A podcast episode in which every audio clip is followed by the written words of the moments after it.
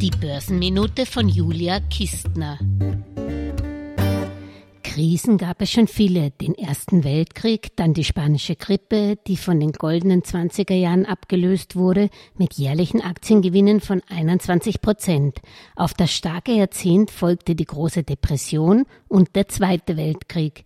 Nach der Stagflation der 70er Jahre sahen wir die aufstrebenden 80er Jahre an der Wall Street, die euphorische Dotcom-Zeit bis zur Dotcom-Blase im März 2000, die Schockstarre nach 9-11 im Jahr Jahr 2001 eine Erholungsphase bis zur globalen Finanzkrise 2008.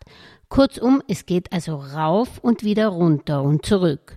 Und da ist das Schöne, je länger du investiert bleibst, desto größer ist die Wahrscheinlichkeit mit positiven Erträgen, wie das Zahlenmaterial von S&P 500, Bank of America, Global Research und Bloomberg zeigen.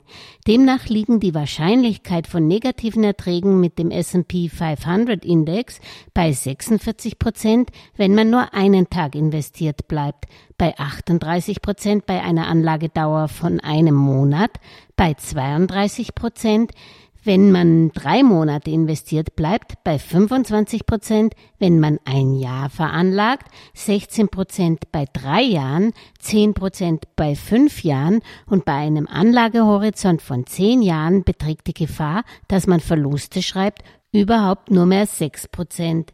Gut Ding braucht eben Weile. Alles Gesagte ist nur die persönliche Meinung von Julia Kistner und daher keine Anlageempfehlung und keine Rechts- und Steuerberatung. Für Verluste, die aufgrund von getroffenen Aussagen entstehen, übernimmt die Autorin Julia Kistner keine Haftung.